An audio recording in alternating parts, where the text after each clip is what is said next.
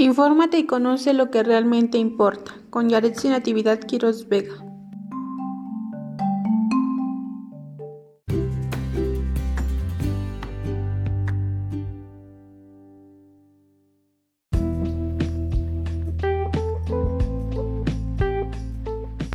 Hola, ¿qué tal amigos y amigas?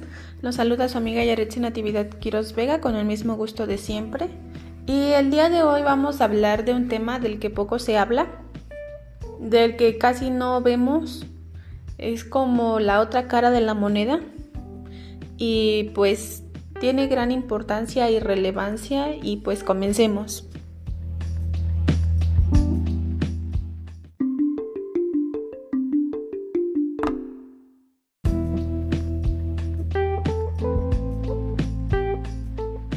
El tema del que les estaré hablando es de la educación en zonas indígenas.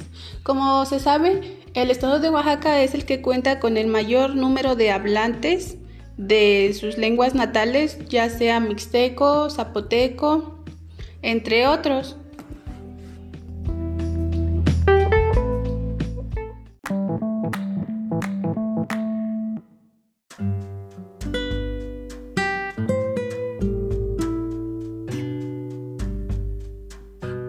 Bien sabemos que estas son las zonas donde se sufre mayormente la marginación y el bullying debido al poco apoyo que se les brinda.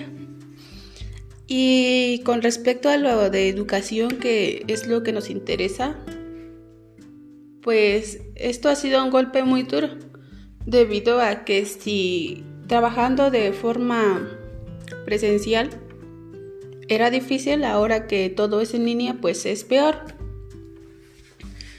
Este, bueno, los hablantes de sus lenguas natales pues practican esa lengua, ¿no? Y son pocos los maestros que cuentan con esa habilidad de poder desarrollar ese lenguaje. Si ahora se les dificultaba más poder entender y poder comunicarse con ellos, pues ahora es en gran medida pues casi imposible. Y también al poco apoyo, al poco apoyo que les ha brindado pues lo que es el gobierno. Este, son pocos los ejemplares que están escritos en las lenguas natales de cada zona indígena. Y ahorita, pues no todas las escuelas cuentan con, con una computadora o con internet o ni siquiera a sus comunidades llega el Internet, ¿no? Y es donde nadie se pone a pensar en ellos, en sus necesidades que tienen y en el rezago que están viviendo actualmente porque pues no pueden estudiar porque no hay material escrito en su lengua y es un poco más difícil, ¿no? Es importante que hagamos conciencia de ello. Yo tampoco me lo había preguntado, ni tampoco había pasado por mi cabeza pues esta situación, ¿no? Todos siempre pensamos que es una sola cultura y que pues todos hablamos la, misma lengua, ¿no? Que nos podemos entender todos, pero pues no es así.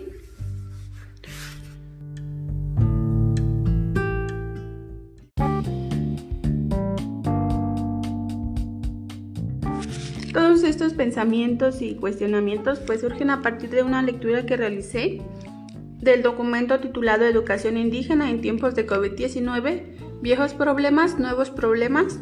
La autora de este documento es Ana Laura Gallardo Gutiérrez.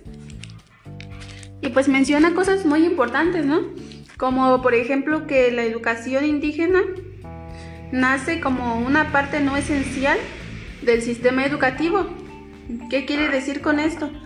Que prefiere a la población que habla el español y que es monocultural, porque para ellos es más sencillo realizar un libro que pueda leer todos, hay que realizar diversos libros para cada parte de las zonas indígenas.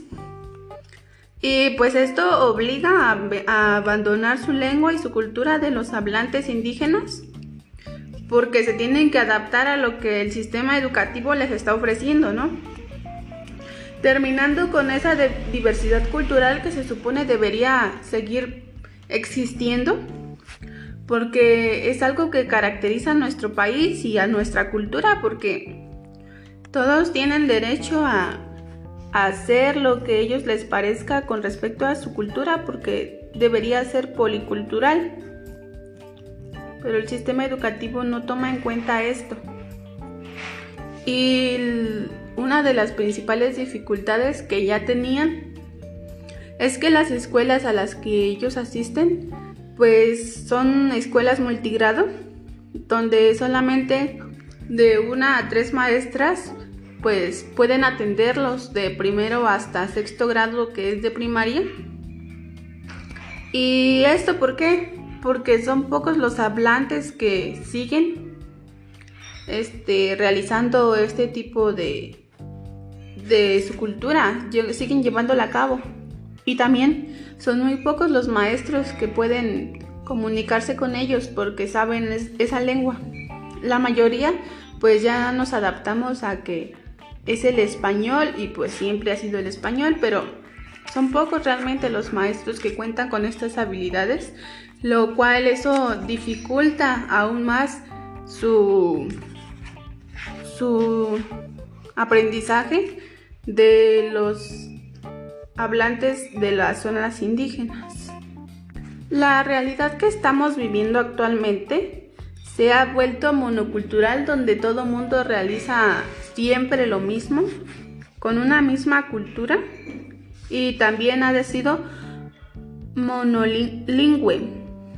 ¿Qué quiere decir eso? Que solamente hablamos el español como nuestra lengua y pues en la escuela nos enseñan también el inglés como parte esencial para poder sobresalir porque es uno de los aspectos que nos evalúan. Y prefieren aprender el inglés que aprender las, las otras lenguas que son natales de nuestro país. Y que es, es importante rescatarlas porque cada, cada vez quedan menos hablantes y entre menos hablantes pues corre el riesgo de desaparecer todas estas culturas.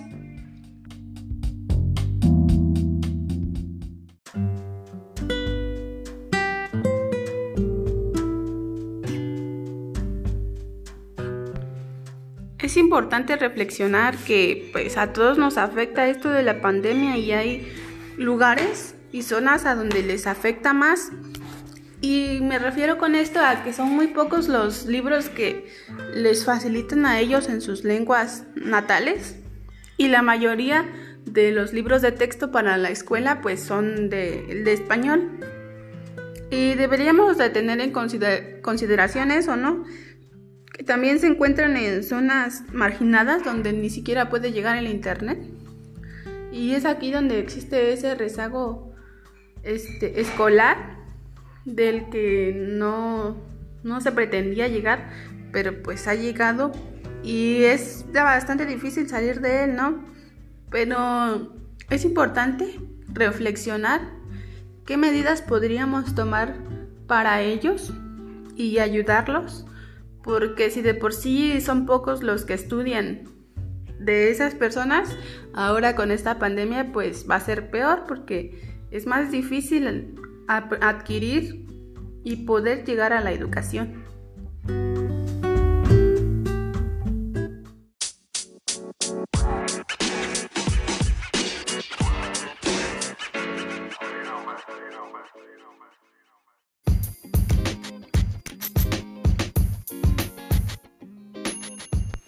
Bueno, nos vemos en el próximo capítulo. Los invito a que sigan reflexionando acerca de este tema y pues volveremos con otros semejantes y también viendo la pandemia desde diversas aristas, que es importante saber lo que estamos viviendo y lo que está aconteciendo ahora. Nos vemos, hasta luego, cuídense mucho.